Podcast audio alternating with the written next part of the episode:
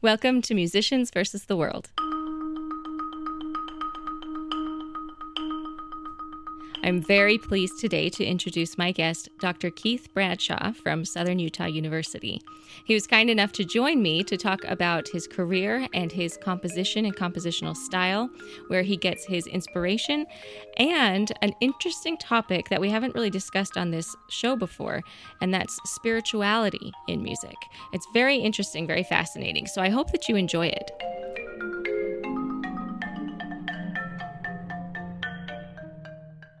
Dr. Bradshaw currently serves as the Associate Dean of the College of Performing and Visual Arts and Professor of Music at Southern Utah University.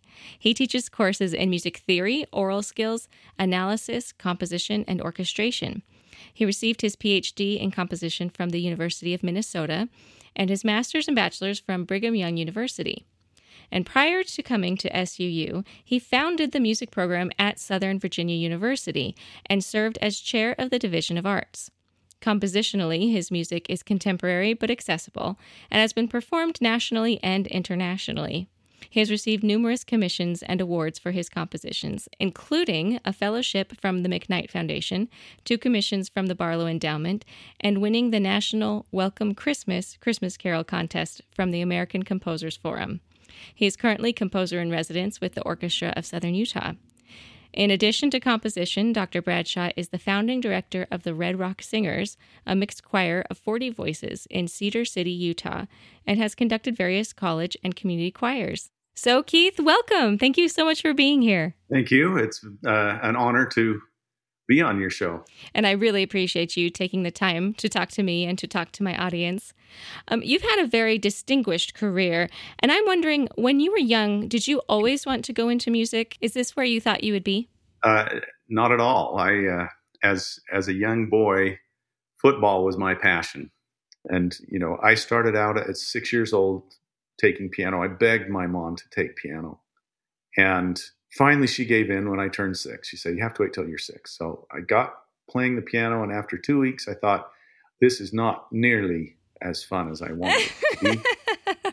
it's a lot of work. And, and then it was, you know, kind of torture between having my mom make me practice and trying to get out of practicing. And I was so less I looking back, I wish I would have stuck with it better and been more diligent. But football was my love, and I wanted to be outside playing football.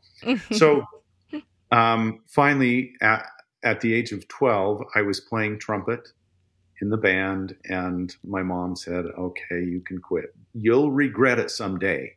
He said, No, I won't. Yes, you will. And here I am, a music professor that regrets that I don't play the piano. um, so I never thought that I would be a musician uh-huh. uh, in my youth or even into high school. It wasn't something I was looking going into. But as I got older and and more involved in music, uh, kind of figured this was where my best contribution was going to be, uh, and specifically in teaching. So that's kind of how things went. I didn't start out as a music major in college. Had no idea what I wanted to do. I was looking at architecture. Uh-huh. I think math probably scared me away from that. I still like architecture and have uh, designed two homes that we've built and, and oh, lived in and have been very comfortable in. So um, I I like too many things and I'm not good at any of them. So well, that's debatable. Um, no, so you didn't start out in college as a music major. How did you find your way there? You know, I I looked at a few different things. Uh, one of it, one of which was uh, teaching seminary. Oh, okay. And uh, I even I took some classes. I student taught, but in student teaching, I decided that high school was not where I wanted to be. And so at, it was at that point I got interested in sound recording and reinforcement um, and majored in that to start with, uh, starting, oh, probably my junior year. Oh, wow. I took a long time to graduate. yeah. um, and was going along and, and again felt like that really wasn't going to be the best path. It wasn't the lifestyle I wanted. So, uh, it was at that point I'd been taking some composition classes and some other music classes as part of that recording major. And I was offered a scholarship in composition. Wow. And uh, one of the requirements was that I major in composition. Right. Mm-hmm. And I took it. My father was a composer, and so it wasn't anything too foreign. Mm-hmm. And uh, from that point on, I was a composition major and finally graduated and uh, went on for a master's and a doctorate. So you say your father, Merrill Bradshaw, was also a composer. Did that have any effect on you deciding to go into composition? Or was it more of like a no, I want to be my own person. I don't want to follow in my dad's footsteps? It was definitely an influence. Uh, Mhm. I, I really liked my environment growing up. Yeah. We went to concerts and, you know, we took a study abroad to Europe. My dad was one of the directors into Austria when I was nine years old. And that was just a fabulous experience. And I got to, I, I kind of grew culturally to appreciate so many different things uh, that I would not have experienced otherwise. So I really liked the lifestyle that my dad had. He was a university professor. So that was very influential. My question was, and, and still is sometimes, am I any good at composing? And um, you know, I, it's it's something I think every composer wrestles with of, of how to become better consistently. But I really enjoy teaching. I kind of felt like that was where my calling, if you want to call it that, uh, was was in teaching hmm um, composition and theory and helping young people develop their talents. So that that's kind of what directed me that way. And and yes, my father was a very big influence in that. Mm-hmm. As was your mother? Yeah, they they both tried to discourage me from going into music. Did they really? They did because they knew how hard it was right. and how difficult it was to to get a living out of. hmm They suggested uh, engineering, but uh, you, you can see how successful they were in dissuading me. And uh, uh, once I'd made my decision, they were very supportive, and it was a good family environment. Right. And now you've created your own family environment with that because you married a pianist. I did, and if you want to know who has the talent in the family, it's her. um, I try and contribute, but she's really the one who's who's amazing. And our children, in spite of our a- attempts to do what my parents tried to do, and that was dissuade me from going into music, you know, we've kind of been very careful about how much pressure to put on our children. They've each Right. had to take piano lessons. And they wanted to learn instruments to be in band in middle school and high, and so we've done all of that. hmm And I think just from the example of, of seeing parents involved in that has been, you know, again, influential in their decisions. And we've had four children that have majored in music. One of them is no longer majoring in music, but she Mhm. started out, she plays the violin very well. Uh, one is, is completing his doctorate degree in bassoon performance from Indiana University, which is a very prestigious Yeah. university. Wow. One has a bachelor's degree in percussion and uh, two grandkids for us now. And uh, one is a, uh, going into her senior year of viola performance. Um, and then we have a nine year old hmm that we're making take piano. so that's the only thing that you force them to do is to take piano. They have to take piano, and from there they can, you know, branch out where they need to. Yeah. Well, and then your family members have premiered some of your work as well. I have written pieces, and I'm I'm in the process of writing one right now for electric bassoon. It's an electric bassoon concerto. I've never even heard of an electric bassoon. Most people have not heard of electric bassoon. It's a it's a regular bassoon that you put a, a pickup on the bocal and you run it through effects pedals and things, and it can do all kinds of things. And to give everyone an idea of what an electric bassoon sounds like, here's a recording of Keith's son Benjamin performing the piece Black Lion, composed by George Fettner.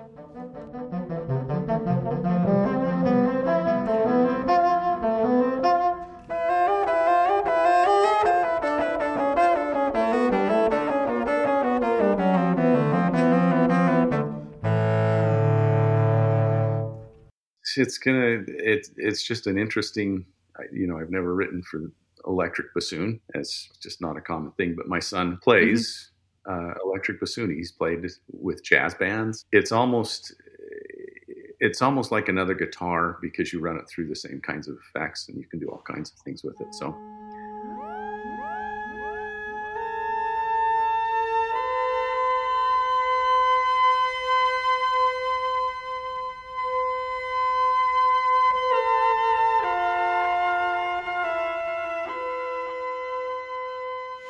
Okay. So then when you're composing for it, do you say, okay, I want this effect? Kind of like a prepared piano, like you say, this is how I want it set up? Or do you leave that more to the performer? Yeah, um, we'll be specific on um, what effects pedals that he has to use and, and which um, channels to use to produce the sounds we want so so that it can be reperformed and hopefully I can get it to make the sounds that I have in my mind okay, because this completely fascinates me. So, what um, what style of composition is this going to be? Is it going to lean more towards jazz, or are you going to go more avant garde with it? The piece is called "In the Beginning." Okay, and it's going to be uh, seven short movements on creation myths from various places around the world. And wow. so I'm what I'm hoping is that I can reflect something of where the myth comes from in the music but it will be probably a little uh, avant-garde in places. Um, you know, my music is never too far out there, but I do. I, I want to kind of stretch myself with my harmonic language, my my style. Living in rural southern Utah kind of limits the types of music that people like and want to listen to, and so mm-hmm. I've had to tailor things a little bit. This one, I'm going to kind of pull out the stops and and uh, let loose. Oh, that's going to be amazing. Where's it going to be performed? Uh, it will be performed here at the university. It's uh, the orchestra director here has commissioned me to write this piece. I know that'll probably be after all the COVID lockdowns are yes. finished. But are you going to stream it so that I can watch it? I believe it will be streamed. Yes. Oh, okay. I want to watch that. That sounds really yeah. great. Well, I hope it. I hope it is. we'll see. And I bet it's really nice when your family premieres your pieces because then you can really give them uh, some input on this is how I want this to it sound. Is, it is kind of fun. And, you know, as a composer, your hope is that it comes out sounding like you want it to sound and that they play it the right way. And reality is some things will and some things won't. But I'm always grateful for the attempt and, mm-hmm. and the performance it's just a, a good relationship that I don't want to destroy by saying you guys really blew it here and this is supposed to sound. and I I also one of my philosophies in composing is that once I've written the piece, I rely heavily upon the conductor and performer to bring that to life. Mm-hmm. And it has to speak to them to be able to communicate to the audience. And so right. I'm pretty flexible in the way they interpret things as long as to them it makes sense. Okay. And it may be better because of what they have to bring to the table than my limited uh, tools. So um, I don't like to get in the way too much. Oh, that's good. If they have questions, I'll, I'll certainly answer them. But um, I, I, tend to trust performers, and I'm sometimes a little disappointed, but uh, sometimes I'm very pleased. So.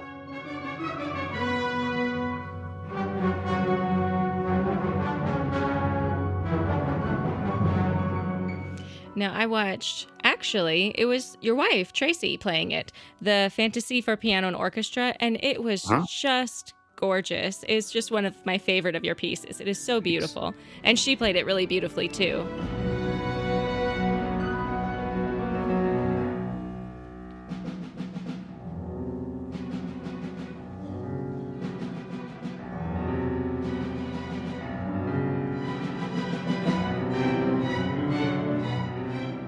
I she did, and um, that uh, you know that's the first piece I actually wrote for her. I've written really? things she's played, and uh, you know choir pieces that she's accompanied, and those kinds of things. Um, I wrote a piece in college for the BYU singers that had uh, two pianos, and she was going to be playing one of them, and I knew it. And so I wrote the part hard for her, and she's always great about that. I, I, was not going to write something she could sight read. she's been quite the influence. Oh, so you know, in a way, that was kind of written to her abilities, but uh, a piece really dedicated to her. That's kind of the first one. Really. And I don't know why that is, but I I was very happy with how it came off, and hopefully we can perform it again here soon. It's been about 10 years since I wrote yeah. That. Yeah. Yeah. I actually like the music to that. That was absolutely gorgeous. I would love to learn that one. I can arrange that.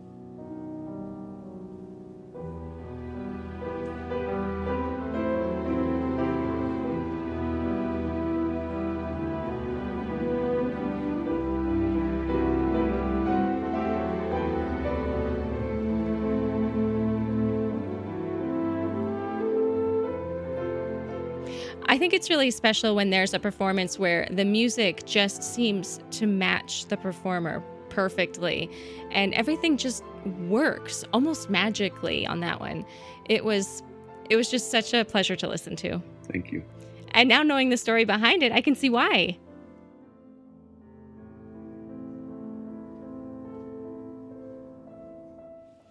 Yeah, and that moves on to our second topic that we're going to talk about with spirituality in music.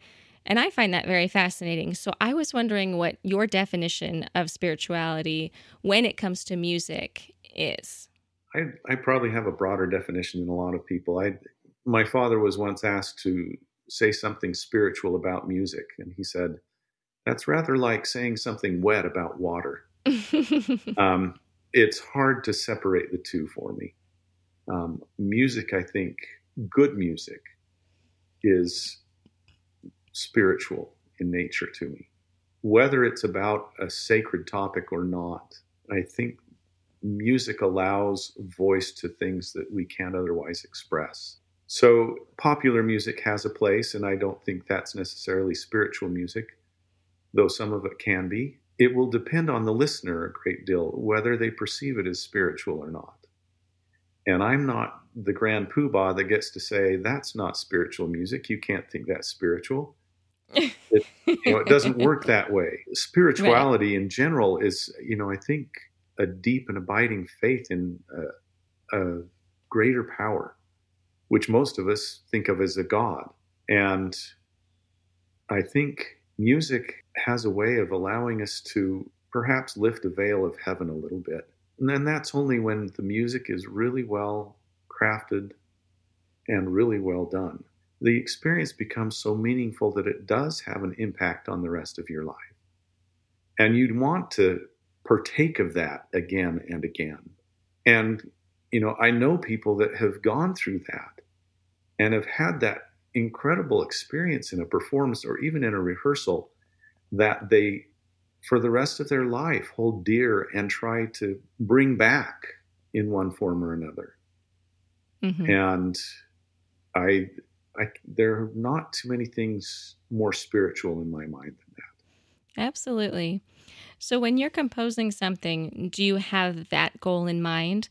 Like, oh, this is going to be very spiritual or really great? Or does the music just come and the spirituality is sort of a byproduct? Music is in, in composing is generally I would say a very small portion of it is inspiration. Mm-hmm. Uh, you know, most of it is just a lot of hard work. Uh-huh. And crafting your music to express. Uh, when I'm writing choir music, I really want to embody the text in a way that expresses the true intent of that text and that allows it to speak more fully that meaning to those who listen and those who perform. Mm-hmm. So it is always, if not foremost in my mind, it's always in my mind of how to do that and how to make it meaningful. And, you know, some of the things I write would probably not be considered spiritual, but I think most of them in my mind are. Mm-hmm.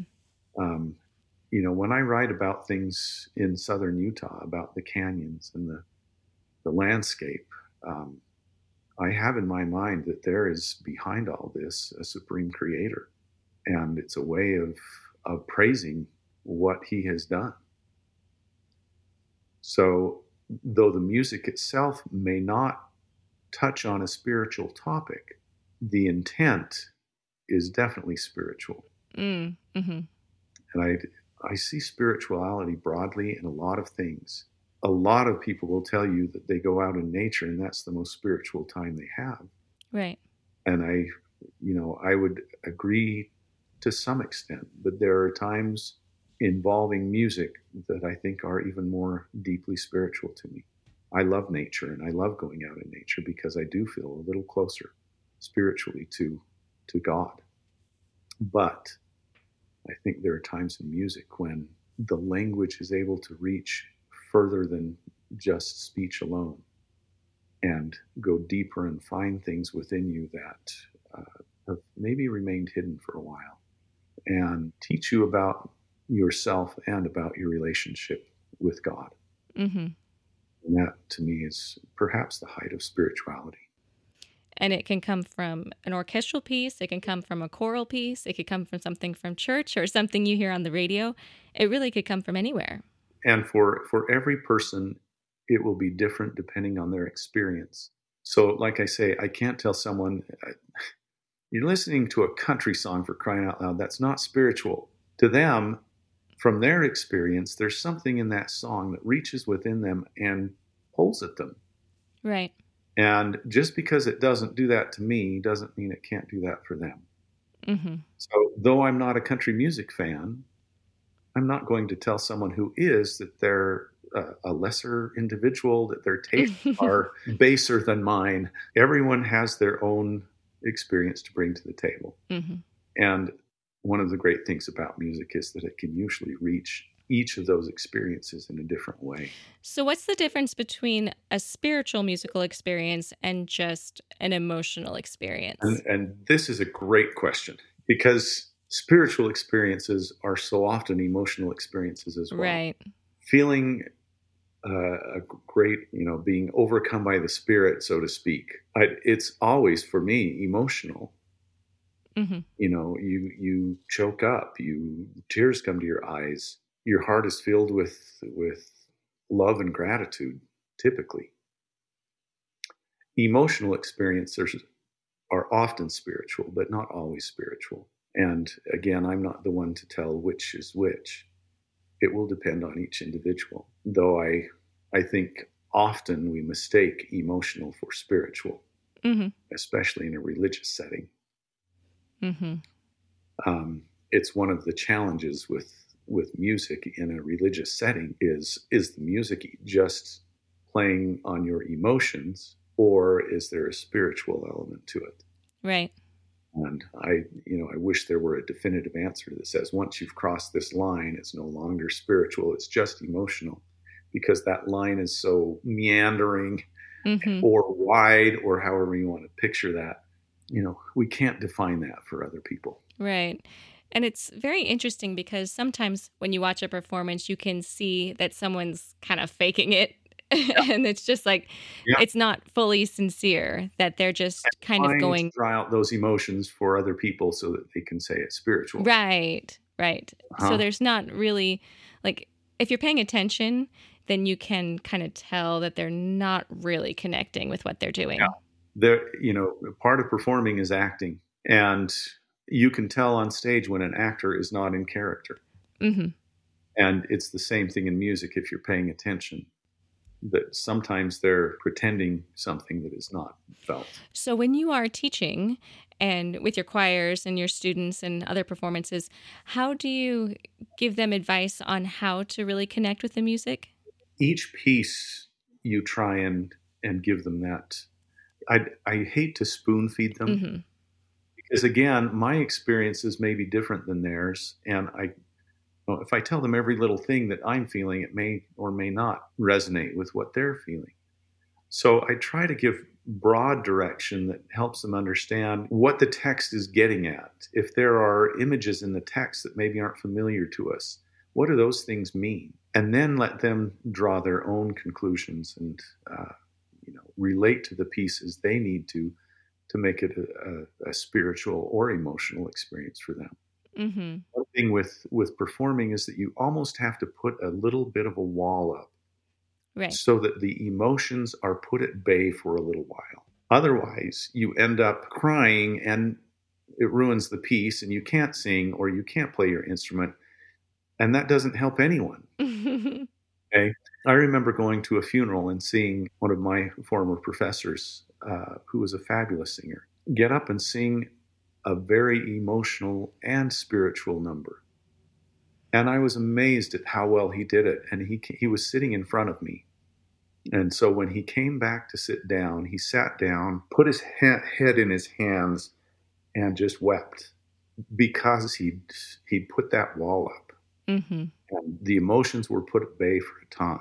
And I've had the same kind of experience where I have sung something, and then as I'm walking down to my seat, the emotions come, and I just, I, you know, I can't hold back the tears. But while you're performing, you can't allow yourself the luxury of all of that, or you, mm-hmm. you ruin the performance. Right. It's a very fine balance. It's a very fine balance, and and one that is very difficult to negotiate. Um, and some people do better than others. I would think, especially with singing, I'm not much of a singer myself, but I can imagine with singing that getting choked up and starting to squeak is no, not, that is not great. I've seen it happen, and sometimes you know, stopping and gathering yourself is okay, but it if you continue to have that kind of emotion that breaks up the song, it kind of ruins the piece for everyone else. Mm-hmm. You know, they can become emotional about you being emotional, right? And and sympathize and uh, all of that, but the music isn't allowed to do what the music is designed to do. Mm-hmm. Do you have any examples of like a really profound performance experience, either with your own composition or when you're performing someone else's compositions? There, there have been numerous times, and as a as a conductor, I can choke up mm-hmm. because I, I can still wave my arms while tearing up. Uh, numerous times where I just am a little bit overcome with the beauty that the choir is producing you know, one of those was probably let's see, which trip was that? We we sang at a church and did a a piece called Cross Cry, which is about about Jesus on the cross saying, "Take my mother home," and, and all of the emotions that go along with with that to Mary. And uh, you know, I just I'm standing there crying as I conduct and hoping that no none of the choir can tell because if I start crying, they're going to start crying. And right. we made it through just fine, but um, numerous times when those kinds of experiences have happened in in each of the choirs I've directed, and, and they continue to happen.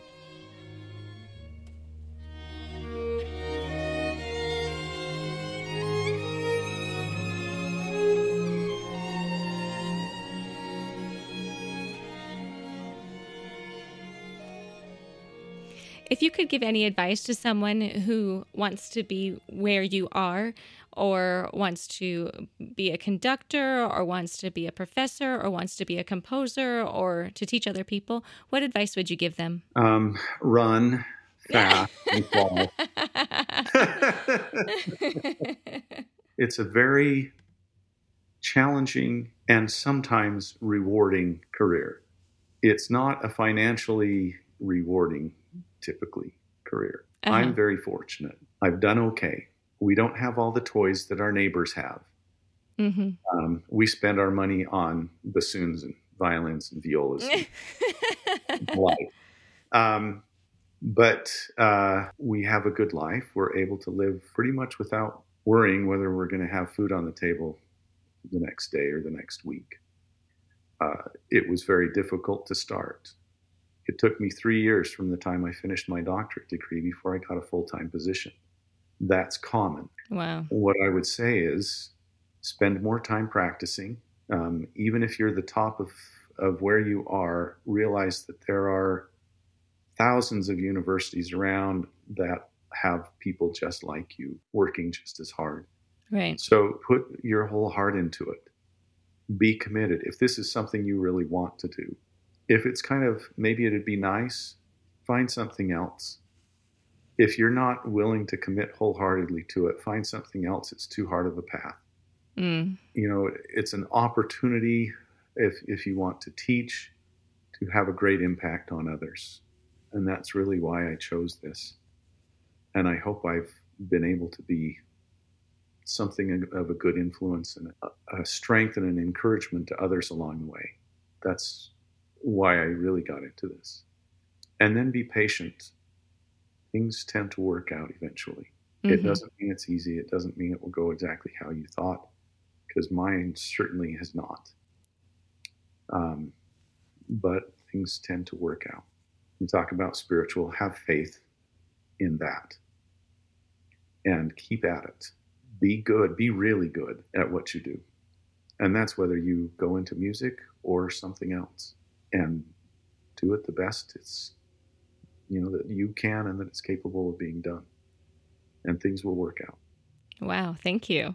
Well, I know for a fact that you have made a positive impact on many, many, many people. Well, I appreciate you coming and talking with me and sharing all of your advice with all of our listeners. Thank you so much. Well, it's been a pleasure.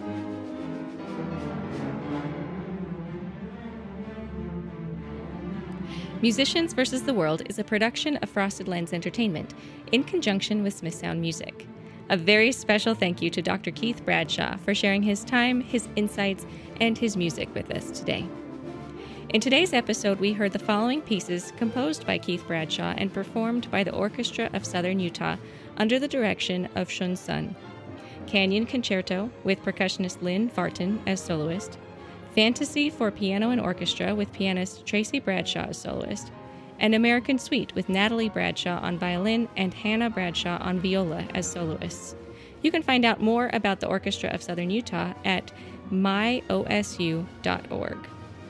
Today, you also heard Benjamin Bradshaw performing Black Lion, a piece composed for amplified bassoon with guitar effects pedals by George Fetner. You can hear more of George Fetner's music on his website, georgefetner.com. And a big thanks to him for giving us permission to share his piece in our podcast episode today as well. If you enjoyed today's episode, please follow us or subscribe to us so that you don't miss out on any future conversations. And if you're feeling so inclined, please write us a review anywhere that you get your podcasts. That helps other people to find us as well. If there is a topic that you'd like to discuss, or if you have any suggestions for episodes, please reach out to us on Instagram, Twitter, or Facebook, or send us an email at info at frostedlens.com. Thanks so much.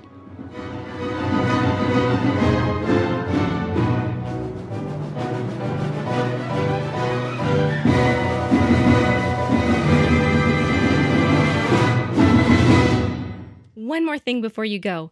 This is actually only half of my conversation with Dr. Bradshaw. Remember at the beginning of the episode where I mentioned that he founded the music program at Southern Virginia University? Well, that's actually where I met him because my husband was one of his choir members at that university. And Dr. Bradshaw had a whole other episode's worth of interesting stories about how he had started a university music program from scratch. It's a great back to school episode, so I'm tucking it away for a couple of months until school gets back in session. So be sure to keep an eye out for more from Dr. Keith Bradshaw.